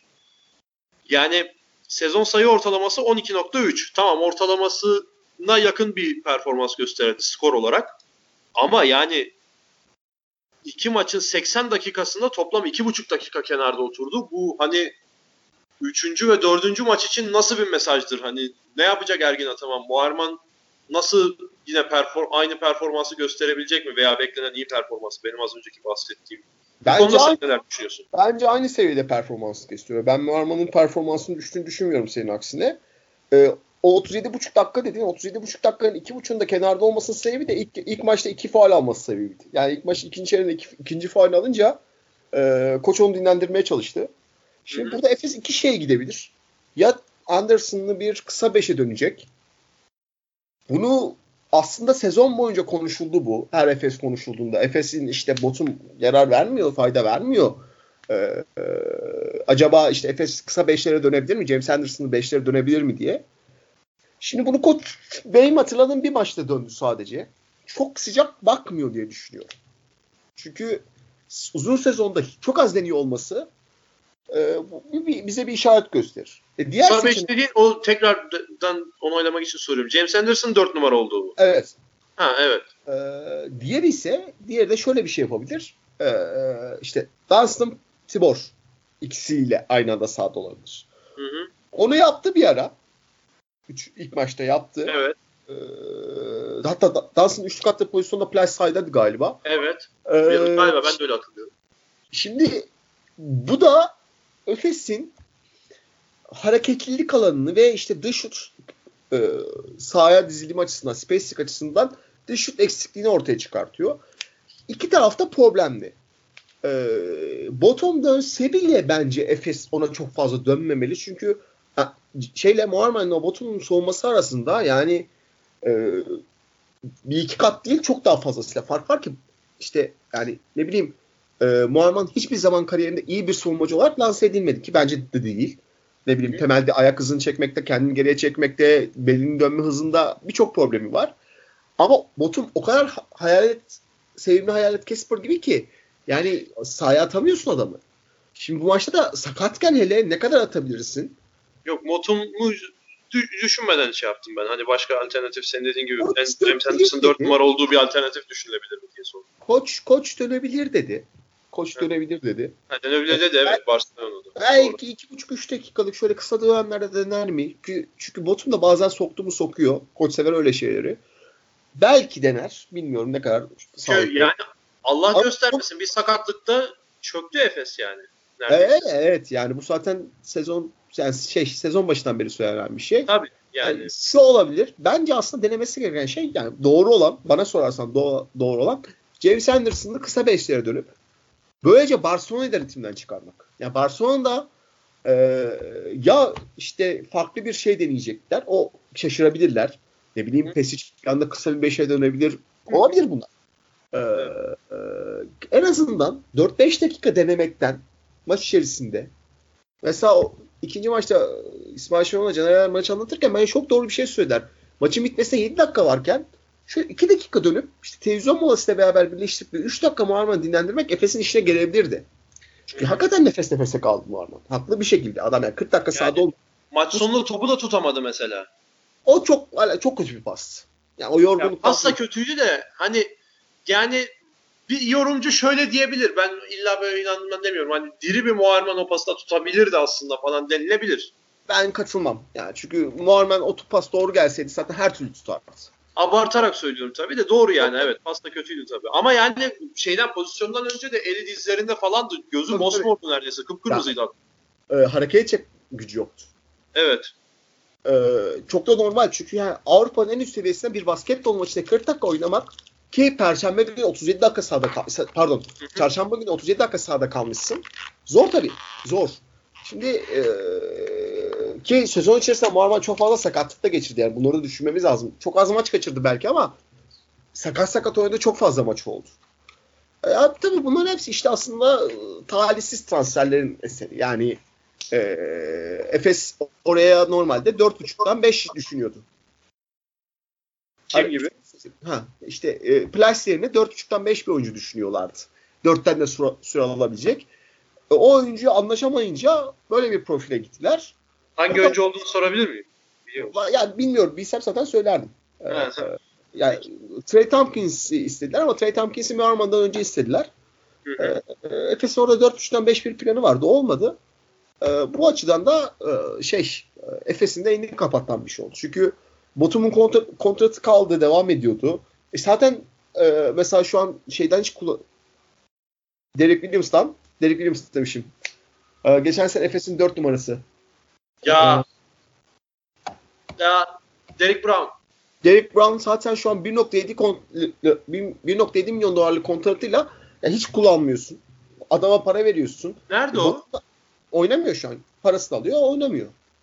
Ee, yani, bas- Başka bir kulüpte falan da değil tabii. Değil değil değil. Yani parasını alıp kenarda bekliyor. Efes birkaç kişiyle birkaç takımla görüştü. Ee, yarı yarıya anlaşmalı. Hiçbir takımla anlaşamadı Brown.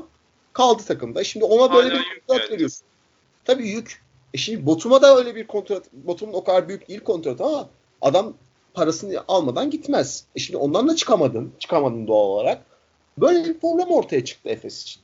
Bu da işte en azından gelecek sezon İkisinin de kontratı bitiyor çünkü. Hem Bottom'un hem de Derek Brown'un kontratı bitiyor. Efes'in elini kolaylaştıracak bir şey.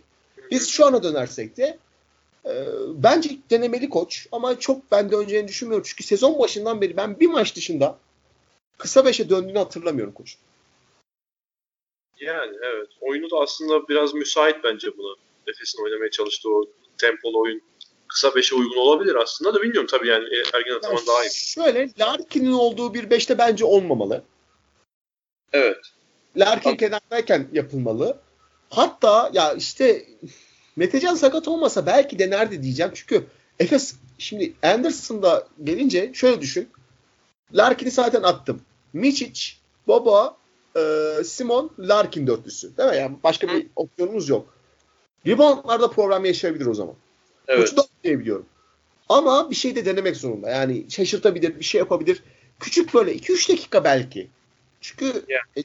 10 dakikaya geçecek bir plan olmaz bu açık. 10 dakika, 8 dakika olduğu zaman Efes'e zarar vermeye başlar. Hı hı. Ee, ama 2-3 dakika ya, nefeslenmesi için.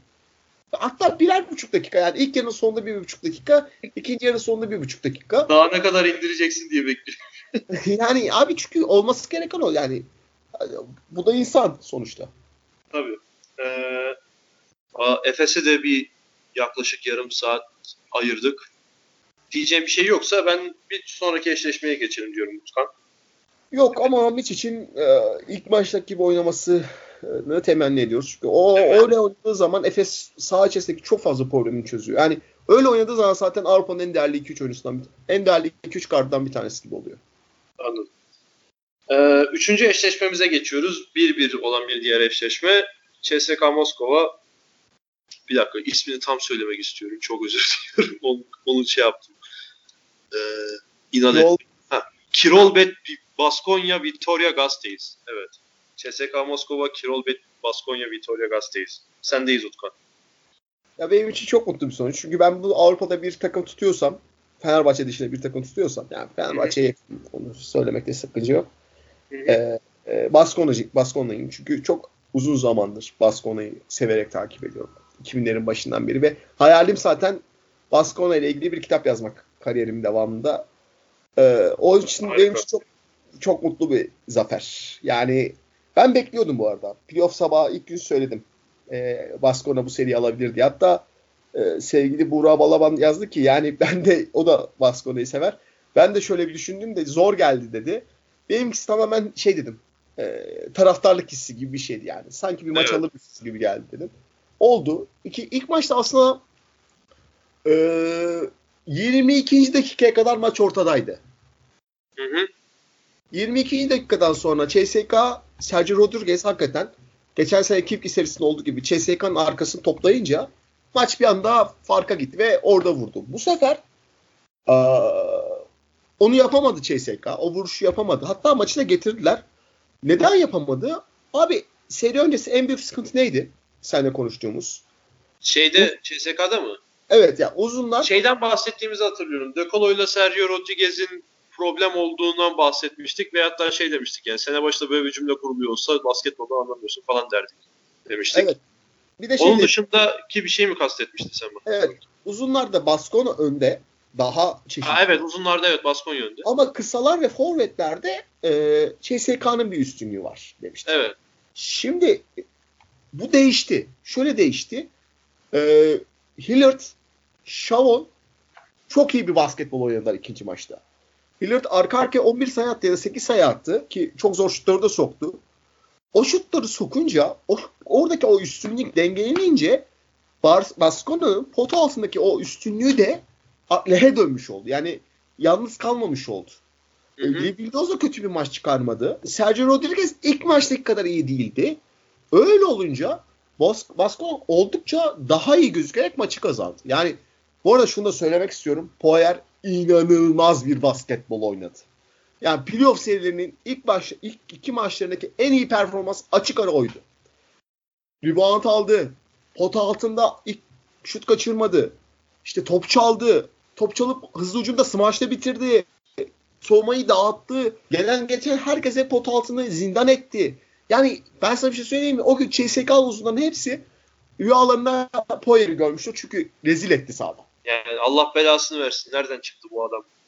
Bu tabii muydu? tabii. Yani evet. şöyle söyleyeyim sana. Şu Demişler an Poyer eğer NBA'ye gitmezse e, çünkü öyle iddialar var. E, Celtics'in Boston istediğine dair. Eğer gitmezse ben sana söyleyeyim şu maçtan sonra değeri en az 500 bin euro arttı. Ben sana söyleyeyim ya. O kadar fazla kontrol yani, alacak seni. Ben maçların özetlerini izledim. E, Baskonya CSK maçlarının. Poirier'in ikinci maç istatistiklerine bakıyorum. 14 sayı, 6 yani ve 14 sayı da şey hani hiç şut kaçırmadan üçlük denememiş. 6'da 6 ikilik, 2'de 2 serbest atış. 15 rebound, 11 savunma, 4 hücum reboundu. 2 asist, 4 top çalma, 4 de top kaybetmiş. Hadi o dengelemiş olsun diyelim. Ee, bir tane blow var. 3 defa almış. Yani ve bunların hakikaten bu şeyde efendim bunları evet 21 dakika 43 saniyede yapmış. Resmi siteden bakıyorum ve hani e, Euroleague'de özellikle bu sene istatistik hanesinin 2-3 tane haneyi dolduran performansları pek fazla görmedik. Yani çok sık görmedik hani öyle söyleyebilirim. Bu da hani senin de dediğin gibi ben hani maçı tamamını izlemedim. Özetten izledim. Senin de dediğin gibi bir şey ne kadar iyi oynadığını da gösteriyor yani ne kadar etkili bir performans gösterdi. Öyle oldu. Yani şöyle açıklayabiliriz daha net. Ee, 10 12. Baskona'nın şey CSK'nın bütün uzunları hı hı. burada e, biraz e, kaçak oynuyorum. Clyburn'u uzun saymıyorum. 3 numara sayıyorum. Evet. Toplam 12 rebound alabildi toplamda. Evet. Ee, Poyer 15 rebound tek başına aldı. Evet. Düşünün aradaki fark. Evet. Ee, çok etkileyiciydi. Çenga ile 3. çeyreğin başına çok iyi oynadı. Garino, Shields, Hilliard çok iyi oynadı. Mesela bak Huertas'la Vildoz'a e, çok çok iyi değillerdi. Mesela ikisi 7'de 1 ile üçlük attı. Ama ve lakin e, çok, yani onların seviyelerinde iyi değillerdi ama ona rağmen işte Baskona o forvetlerden Shields ve e, Hillard'la oyunu dengeleyince performans açısından dengeleyince yani Higgins ve Clyburn'un performansı karşılığında benzer performans verebilince maç otomatikman e, şeye kaydı. E, Baskona'ya kaydı. Ben bu seri öncesi Shields'i şey demiştim. E, serinin kritik oyuncusu seçmiştim Europes'ta yazdığım yazıda. Ve şey demiştim. Baskona'dan en son böyle bir e, bu tarz oyuncu Peta Michael, çıkmıştı. Hatırlar mısın? Barcelona'ya gitmişti evet. son milyondaki şampiyon. Evet. E, o da bir playoff serisinde bu şekilde parlamıştı. Normal sezon çok böyle vasat ortalama geçirip playoff'ta kendisini göstermişti. E, benzer bir hikaye. E, Pete benim için çok önemli bir, çok değerli bir oyuncuydu. Aynı seviyede olduklarını hala düşünmüyorum. Ama e, Shields da benzer bir hikaye yarattı. Gerçekten ne soğumada ne, ne de ucumda CSK'nın e, swingmenlerine karşı 2-3 numaralı 3-4 numaralarına karşı kanatlarına karşı yıkılmadı ve maçı te- seri dengeye getirdi. Hiller şutları soktu. E, Garino çok değerli bir katkı verdi ki Garino yani 3 ay önce basketbolu bırakıyordu. E, oradan geldi. Çünkü benim çok değerli, o da çok beğendiğim oyuncu. Benim zaten Baskona'da böyle beğenmediğim bir oyuncu çok fazla yok. E, bir Jalen Jones vasat bir transfer. Hatta onu maç sırasında arkadaşlarla konuşuyorduk.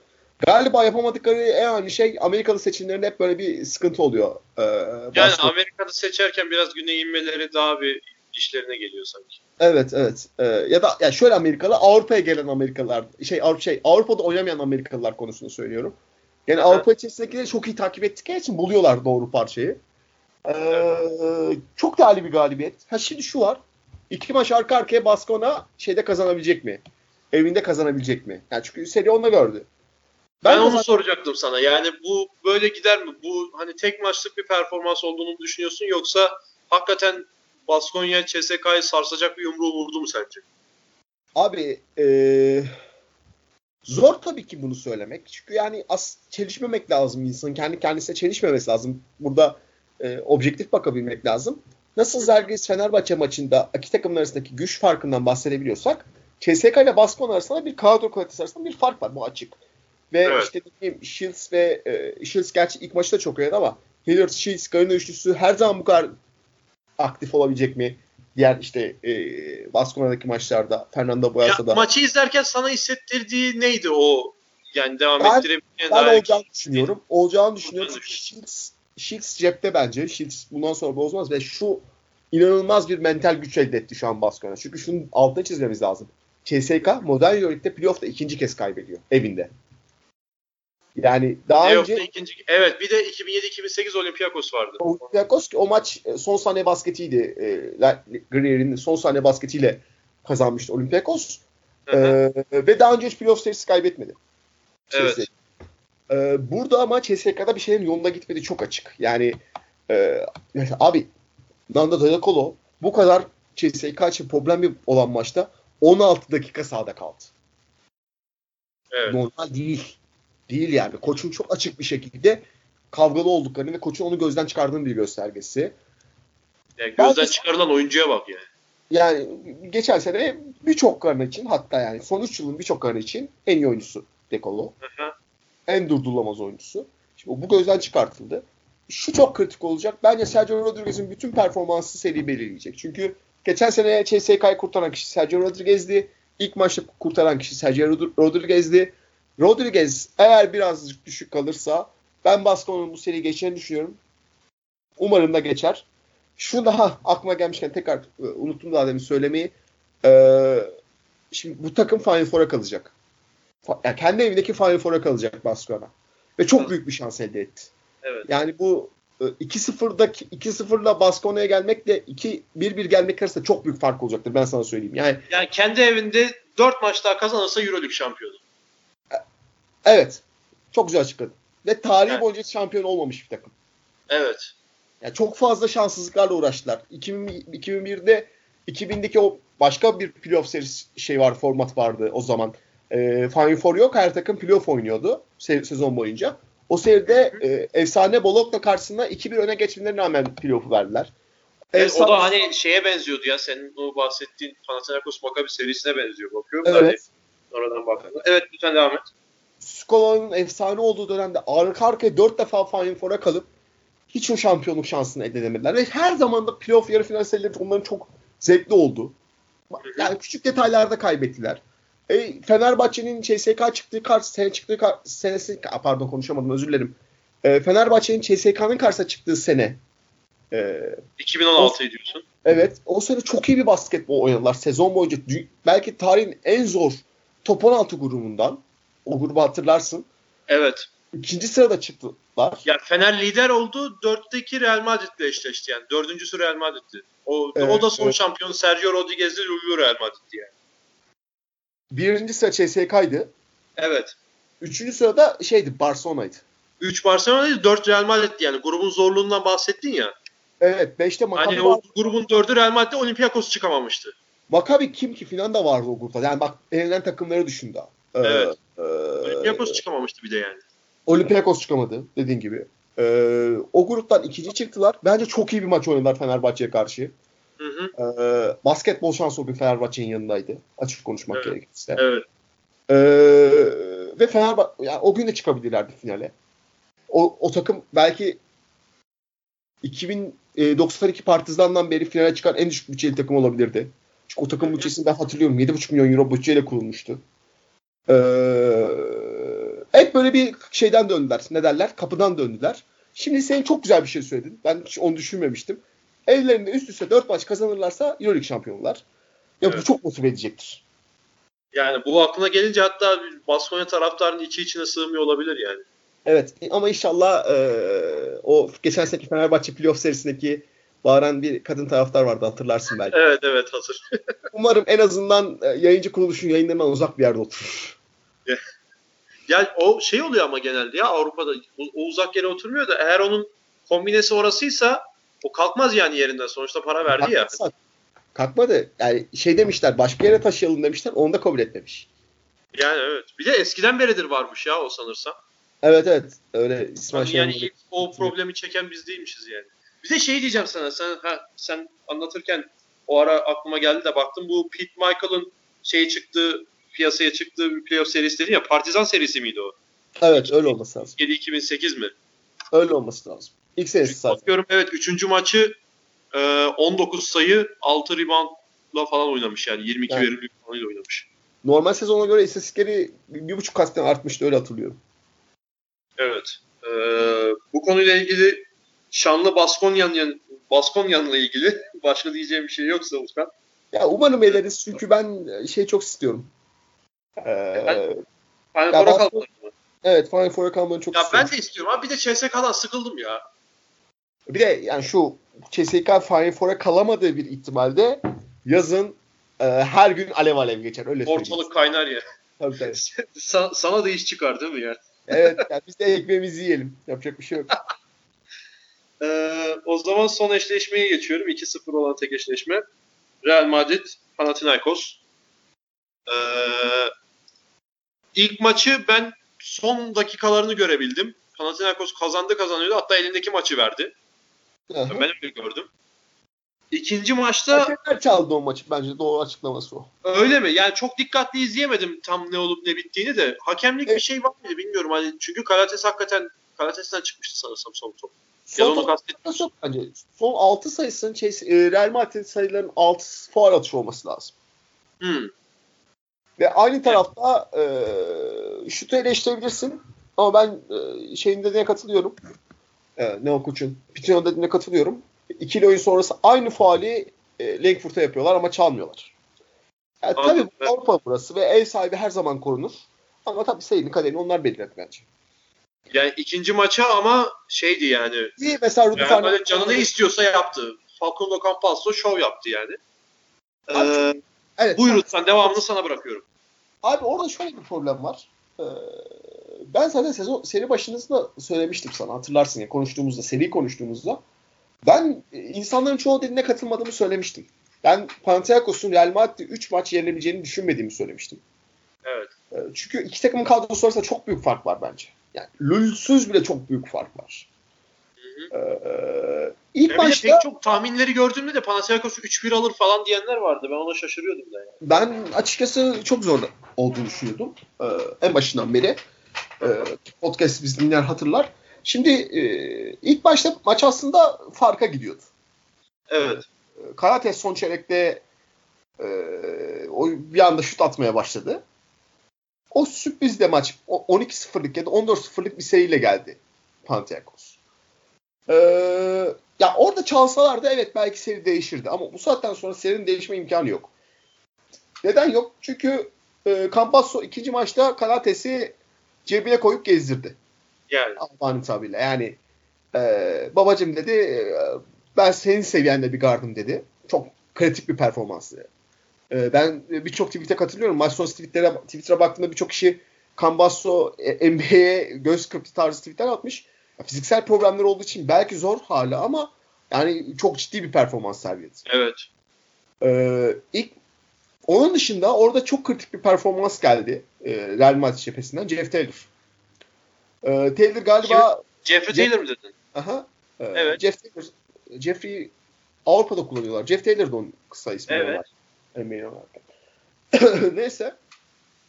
Ee, Jeff Taylor ilk geldiğinde buraya işte baskın bir 3 numara. Real Madrid ilk geldiğinde baskın bir 3 numara. Real Madrid'in aradığı bir oyuncu e, lanse edilerek gelmişti. İlk geldiği gün, ilk sezondan bahsediyorum ama hiçbir zaman hücumda o seviyeye çıkamadı. Ne top yönlendirebildi, ne bitiricilik açısından devamlı oldu. E, ve giderek bir rol oyuncusuna, soğuma yapan fizikli bir rol oyuncusuna döndü Jeff Taylor. Ama ilk defa Avrupa kariyerinde onu bir e, bitirici gibi izliyoruz. E, ve çok çok çok kritik performanslar sergiledi ilk iki maçta. E, hemen bir istatistikleri tekrar bir kontrol edeyim. Hangi maçın istatistikleri? Seri e, olarak. Şimdi seri. iki maçta e, 9'da 6 üçlük attı. Tamam mı? 12 sayı ortalamayla tutturdu.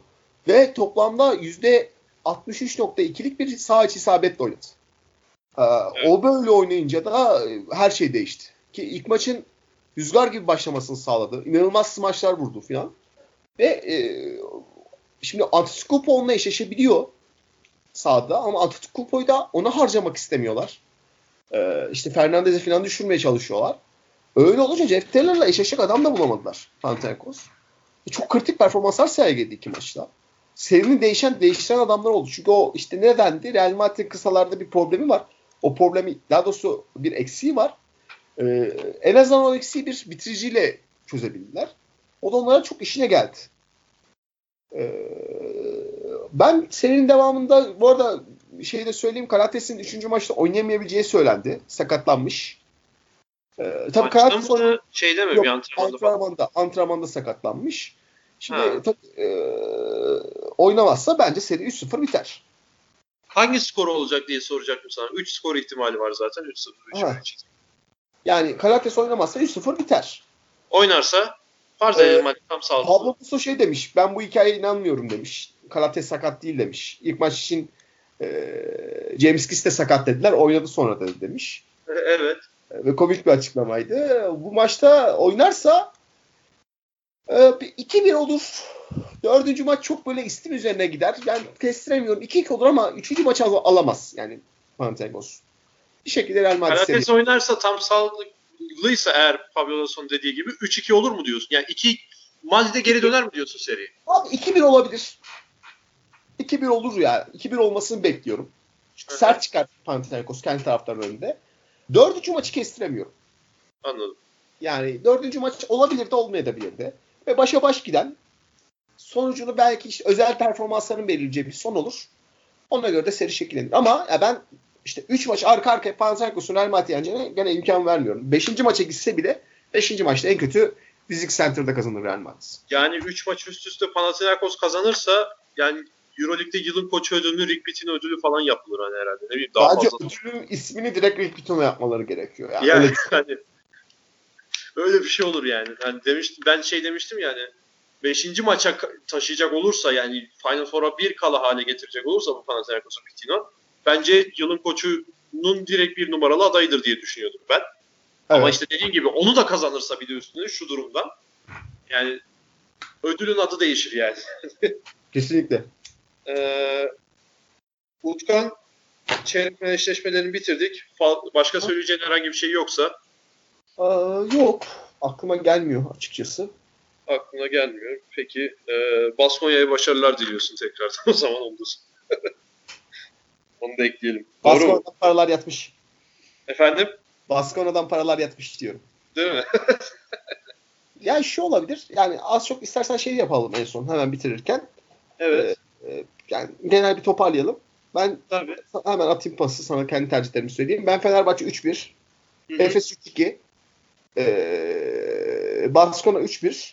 Ee, Panathinaikos'ta şey Real Madrid 3-1. 3 3-2 kazanır diyorum. 3-2 şey Real Madrid 3-2 diyorsun. Evet. Ya ben de Fener Calgiris gönlümden geçen de 3-1 ama böyle bir e, dışarıdan bakacak olursam da hakikaten 3-1 daha yakın bir senaryo geliyor bana. Fenerbahçe iki maçı da kazanabilir yani Kalmas'ta. E, Efes Barcelona ben Barcelona'nın 3-1 kazanacağını düşünüyorum onu. Yani o diğer ihtimaller de bundan, bundan çok daha uzak değil ama en önde gördüğümü söylüyorum yani. CSK Baskonya ona da 3-1 Baskonya diyorum. Ee, Real Madrid Panathinaikos'a da valla ben Panathinaikos'un özellikle ikinci maçtaki durumunu da gördükten sonra de şey bile olsa taraftar maraftar da olsa 3-0 Real Madrid diyorum ya. O zaman böyle şey Final Four eşleşmeleri ne oluyor? Sen Efes'i çıkardın değil mi? Efes Barcelona eşleşmesinden. Efes Fenerbahçe benim çıkan taraftan. Efes evet, Fenerbahçe. Fener Efes. E, Baskona Real Madrid. Bas. Oo, Türkiye İspanya. Benimkinde de Fener Barcelona, Baskonya Real Madrid. Benimki daha fena, daha acayip bir şey oluyor. Sen istiyorsun ki bütün İspanya Final Four aksın. Hayırdır sen de Euroleague'den mi paraları aldın? Ben bilmiyorum olabilir. bir bakayım sen kapattıktan sonra açacağım uygulamayı. Bakacağım işte. Umarım yatmıştır. Ee, vallahi hakikaten bak şimdi hiç öyle düşünmemiştim ya. 3 İspanyol bir Türk. Bir de oradan Fener'de alırsa kupayı o yani Abi. Fernando Boas Arena yanar ya. Şu bilgiyi vereyim sana. Şimdi, yani önceden spoiler olsun. Evet. Ben, benim hayalimdeki final o. Fenerbahçe Baskona benim hayalimdeki final. Of of of. Ya var ya bak şu anda sen bunu dedikten sonra bir tüylerim diken diken oldu. Yani. Tarihte Euroleague finalini ev sahibi takımla oynayıp şampiyon olan tek koç var. Jelko Obradovic 2002 Bologna. Panathinaikos Bologna. Ki o final bir daha olmasın. O final, o final tarihin en etkileyici finallerinden bir tanesidir. İlk üçtür benim için. Evet. Bologna tarihin en iyi takımlarından bir tanesi. Birçoklarına göre tarihin en iyisi. O Panathinaikos, Bodriga dışında oldukça tartışmalı bir Panathinaikos. Sezon ortasında Obradovic'in hatta takımın yerden yere vurulduğu bir Panathinaikos. İlk çeyrekte 11 sayı geri düşüyorlar. Karşı takım e, yani şey Bologna'nın evinde oynanan bir final, Final Four finalinden bahsediyoruz. Oradan evet. dönüp o maçı aldılar. İbrahim Kutlay'ın da şampiyon oldu sene. Sene evet. İbrahim Kutay da vardı. Ee, çok özel bir finaldir. Tarihin en iyi finallerinden bir tanesidir. Ee, Ve bir de çok sürpriz bir uzun katkısı almışlardı Lazaros Papadopoulos'tan sanırsam. İlk maç değil miydi o? İlk maç diye hatırlıyorum ama sanki ilk, ilk maçta... Yani, hayır şöyle nasıl diyeyim Rashad Gr yani çok büyük bir katkı almadılar. Rashad Griffith'in karşısında ha, iyi ha. durmuştu yani. Evet ilk maçı da iyi oynayıp ikinci maçta da evet Griffith'in karşısında baya böyle yıkılmamıştı. Evet doğru söylüyorsun. Evet yani o, o onun çok kritik oldu. Ben de tamamını izledim o maçın. Ge- geçen sene mi iki sene önce miydi neydi hatırlayamadım. YouTube'da var. Bizi dinleyenler bakabilir. Benim de gene yemek her yemek yediğimde izlediğim maçlardan bir tanesidir. Yani sen de ma şeyken yemek yerken tüm Euroligi silip süpürüyorsun herhalde. Yani. E, keyif abi çok keyifli şeyler bunlar. Yani basketbol dizi yerine bunu izliyorum diyorsun. Yani, diziye de bakıyoruz arada. Game of Thrones falan da bakıyoruz da evet. ama tercihim YouTube'da eski maçları izlemek. Ee, o zaman tekrardan söyleyelim. Senin kafana yatan ya da aklına yatan e, Final Four Fenerbahçe, Anadolu Efes, Baskonya, Real Madrid. Benim tahminlerimle ortaya çıkan Final Four'da kafama yatamadı hala. Çünkü düşünemiyorum öyle bir şeyi. Ama tahminlerimde öyle çıkıyor. Fenerbahçe, Barcelona, Baskonya, Real Madrid. Yani inşallah bilmiyorum artık. Senin dediğin daha Türk basketbolu için tabii ki daha şey olan e, istenilen senaryo diyeyim. Çünkü çok acayip bir şey olur o da ya. Türkler vs İspanyollar falan. Tarihte bir daha göremeyebiliriz ben sana söyleyeyim. Yani, yani iki ayrı yarı finalin kendi iki ülke takımının kapışması olan şeklinde ol, yoktur herhalde yani ben şu an hatırlayamadım da. Panathinaikos Olympiakos karşılaştı veya işte Tau Ceramica e, Unica Malaga mı karşılaşmıştı? Yok Barcelona Unica Malaga karşılaştı herhalde. Barcelona Monaco Malaga playoff serisiydi. Ee, şey var. Real Madrid Barcelona var. Bu efsane Real 30'a 2014'te değil mi? Evet o var. Evet Ee, o var. Bir de şey de var ya. Tau Ceramica'nın değil de. Kuban CSK var. Ee, Evet Kuban CSK var. Bir de şey var işte. O sene şey olması lazım. Ma- Malaga ile Barcelona şeyde karşılaştı. Playoff serisinde karşılaştı. Malaga 2-1 ile geçti. Ee, Hı hı. galiba Serikami, Tao Serikami, ile Malaga ya üçüncülük maçı ya da yarı finalde karşılaştılar. Üçüncülük maçı galiba. Evet evet tamam. 2007'de hatta ya. Evet Atina'daki Final Four'da. İki, evet evet Panathinaikos'un kazandığı. 2007'de Unica Malaga vardı. O da tarihin en e, şikeli MVP ödüllerinden bir tanesidir. Final Four MVP'lerinden bir tanesi. Ya Neyse, 2007 ondan- biliyorsun 2009 mu? 2007. 2007. 2009'da Ee, bence Yasikevicius hak ediyordu ya. Biraz uzattık mı olsun uzat, uzasın boş ver. 2007 sence şey miydi? Şişkauskas mıydı? Şişkos kastı bence. Ee, 2009'da Bence Evet. Yasikevicius'tu o da ya. O da Spanulistik hani tamam o da iyi oynamıştır da. bence mesela Diamantis orada daha çok hak etmişti. 2009 mu? Evet. Hı. Çünkü sana s- belli açılardan problem yaratmıştı sahada yerleşme açısından. Ee, final maçında. Öyle hatırlıyorum. Şimdi tam da yanlış söylemeyeyim. Ee, öyle hatırlıyorum. Anladım. Peki o zaman. Biz burada zaten e, Euroleague muhabbeti Şey yaparız ya. geçmişe. Bu Evet. kadar dolu dolu konuştuk. Zevk de alıyoruz. Ee, Final Four'a eğer vakit olursa Final Four zamanı şöyle bir eski Final Four'ları Throwback Final Four diyorsun. Evet bir yaparız. Yapalım yapalım. Yapalım. Onun da şeyini şimdiden verelim o zaman sinyalini. Çünkü e, şimdi biraz yarım yamalak konuşuyoruz. Aklımızda bir yarım bilgi var ama tam da hatırlayamıyoruz. O zaman çalışıp geliriz. Daha zevkli olur. Ee, Utkan çok teşekkür ediyorum. Ben teşekkür ederim abi. Ee, Euroleague Turkish Airlines Euroleague 2018-2019 sezonu playoff eşleşmelerinin ilk iki maçlarını değerlendirdik. Dinlediğiniz için teşekkür ederiz. Ee, bir sonraki programda tekrar görüşmek dileğiyle. Hoşçakalın. Hoşçakalın.